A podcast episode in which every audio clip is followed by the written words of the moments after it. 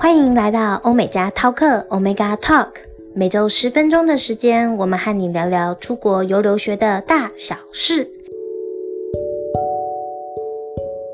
Hello，大家好，我是欧美家的 Eva，又到了一年毕业季，准留学生们即将要离乡背井到自己不熟悉的地方读书。那出国留学在外，父母和同学最最最最担心的是什么呢？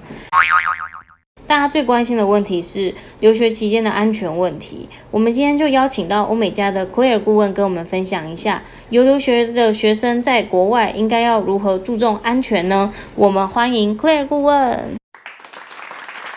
Hello，大家好，我是 Claire。每一年我服务同学们，可能去到世界各地去念书，其实同学们最害怕的就是当地的安全问题了。所以呢，我今天会来大家来分享一下如何在国外好好保护自己，会聊聊关于生活上住宿安全，还有学校安全等等的议题。不管在哪一个国家，哪一所学校，学校都会有校园安全办公室，还有警卫室。学校的官网上也会提供办公室开放的时间、地点，还有办公室的电话等等的。而且校警的反应通常都比外面的警察还要快，所以记得一定要将校园的紧急电话号码存进手机里面。而且建议学生在抵达校园之后，一定要亲自去一趟办公室，确切知道办公室的位置在哪里会比较好，这很重要哦。那嗯，同学们也会想要知道说，像是国外许多大学都是些开放式的校园，就常常会有非学生进入到校园里面。那我们该怎么保护好自己呢？嗯，其实大多数的犯罪行为都是在网上发生的，因此我们都会建议学生，可能你在台湾有。呃，吃饱饭出去散散步的习惯，但是在国外来说，像是他们的店家啊、百货公司，其实他们开放的并没有那么集中，而且开放的时间只有到晚上六点而已，所以尽量要避免在晚上时间出门在外。那如果你刚好有活动需要到晚上才结束的话，建议可以事先先找一下同伴一起回家。针对夜晚的安全，有许多学校都会提供点到点的呃校园接送服务。这些服务通常都是免费的，可以拨打校园电话哦。那想问一下，学校安全电话可以在哪里知道啊？嗯，这个电话可以在网络上直接搜寻学校的 Campus Safety and Security 就可以知道电话，或者是说在校园之中也可以随处看到电话亭，把电话直接拿起来就可以直接拨通到校园的校警那边喽。哦，原来如此。那还有另一个家长会比较关心的问题是住宿安全。那有什么要跟住宿有关的事情要跟我们分享一下吗？嗯，大部分的国外大学都会强制。新生第一年都会住在学校宿舍里面，这个、这个时候可能就会有学生觉得说，哎，住在学校宿舍其实很不方便，会绑手绑脚的。住在学校宿舍有几个好处，比如说上下课很方便啊，宿舍离学校教室很近等等的，而且你宿舍常常会举办很蛮多的活动，可以让你更轻松的结交朋友。所以说我们在这边的话，其实真的很诚心建议学生，尤其是第一年新生，如果学校提供住宿的话，还是住学校宿舍会比较安全哦。住在学生宿舍最重要的就是相对来说比较安全，因为晚上都会有学校的警卫巡逻整个校区，而且宿舍也会有 residence assistant，也就是我们所谓的宿舍管理员，他们也会一起生活在大学宿舍里面，照顾学生。宿舍管理员他们其实是都是有受过专业训练的高年级学生，会协助学生去处理宿舍的大小事情。所以你在里面只要碰到任何的问题，他们都会尽力的帮忙。那针对住在学校宿舍里面，有些同学可能会很怕，就遇到一些雷室友，就是不倒垃圾啊，然后就是很吵啊，晚上开趴等等问题，我们该如何解决呢？哦，顾问这边知道说，刚开始进入到一个全新的。生活环境其实你会一开始都会有不太习惯，不过呢，宿室友之间呢，其实如果想要愉快的相处的话，最重要的就是要相互尊重，要了解，要先了解说我们每个人其实都是来自不同的家庭，拥有各自的生活习惯跟不同的国情，可能很多事情的做法跟想法都跟自己不太一样，所以不要只凭借着自己的价值观就去判断他。别人哦，要多做一些沟通跟了解。至于说，如果你真的对你的室友有意见的话，建议可以直接跟他说，直接说出自己的感受。但在注意你在言辞当中不要带有一些批判跟理所当然的态度去指责对方，而是单纯的讲出自己的感受，还要说出自己的疑虑，然后再听听对方怎么说。因为每个人都会有不同的背景跟价值观，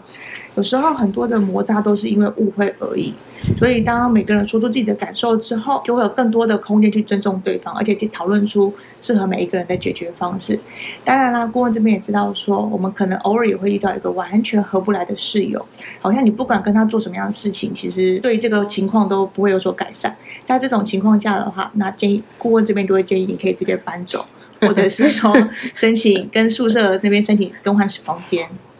OK，那还想请教一下，如果就真的很衰，就是完全抽不到学生宿舍，然后学生只能在外租屋，那针对在外租屋的同学，你有什么觉得他们应该要注意的事情呢？如果真的想要在留学期间在外面租屋的话，你可以从学校的布告栏上面。或他们其实会有一个房屋出租或者是真实有的广告，或甚至是说有些学校的住宿办公室里面也会提供校外房屋代租的服务。因为你透过学校的广告去租屋的话，其实相对来说这是比较安全的。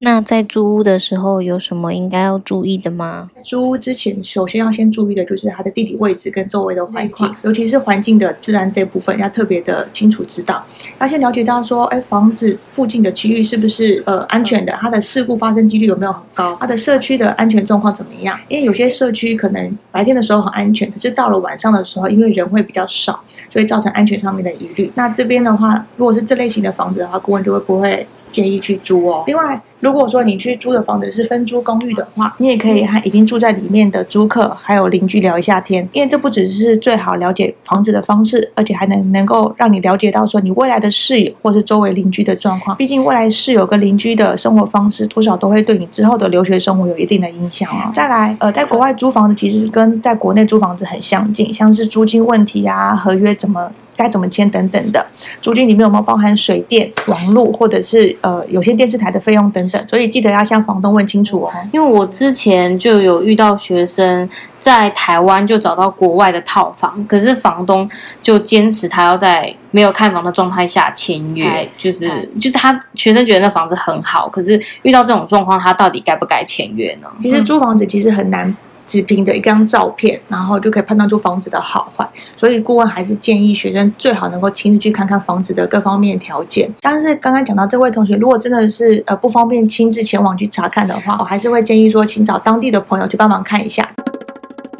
那刚刚我们讨论了住宿的安全，那。学生还会想要知道说，那如果在呃学校外头发生安全维安问题的话，该怎么办呢？像是被抢劫或是遇到变态等等问题。在台湾这边的话，如果我们遇到问题的话，我们可能就是直接打一一零或一一九。其实，在国外也是一样的。如果我们的学生是在美国或是加拿大留学，碰到紧急状况的话，可以直接手机直拨九一一。那如果我是在英国留学的话，可以直接拨打九九九。那如果是在澳洲留学的话，直接拨打零零零就好了。在欧洲的，不管你是在法国、德国或者西班牙，你可以直接拨打一一二，那他们就会自动转接到当地的紧急救难电话哦。那如果说你是在校园里面的话，其实校警就像刚刚讲的，全天二十四小时的执勤的。那校园里面都会有报警电话，所以说你不管在校园内或是在外面发生紧急事况的话，一定要拨打，一定要拨打电话给校警或者是当地的警察报案。我之前有遇过学生啊，他去德国留学，然后假日开车出去玩的时候，将车子车子停在德国当地的停车场，结果吃完饭发现车子被抢劫，护照和钱都不见了。那像是遇到这种状况，我们该如何解决呢？这真的很衰，这个状况真的。首先呢，我们一定要让自己先冷静下来，直接报警。但他在等待警察来的时候，请点一下自己的损失，看一下有哪些东西不见了。那针对护照的遗失的，首先第一步就是要直接跟当地的警察机关申请护照遗失的报案证明文件，然后再到当地的驻外使馆办理申请护照。那记得你领到新的护照之后，一定要到国际办公室再去跟老师。讲一下，报备一下。所以，我们在这边建议学生在出国的时候，一定要随时携带两张两寸的大头照，还有护照的影本。这样子的话，就可以加快重新申请护照的流程哦。今天真的很高兴，Claire 顾问跟我们分享这么多出国留学会遇到的问题，而且讲的真的非常的仔细。那也希望同学们出国在外可以好好保护自己哦。嗯，没错，出门在外最重要的就是要随时保护自己。那记得最重要的就是你要常常跟家人保持密切的联系，那多跟他们联系，让他们知道你的状况的话，反而可以让他们更加放心哦。好啦，那今天分享到这里，谢谢收听。今天的内容还喜欢吗？想知道更多资讯，欢迎加入我们的 Line Omega 点 Taipei，或是拨打咨询专线零二二三八八八九零零。也欢迎上脸书、IG 追踪欧美加油留学教育中心哦。我们下周见，拜拜。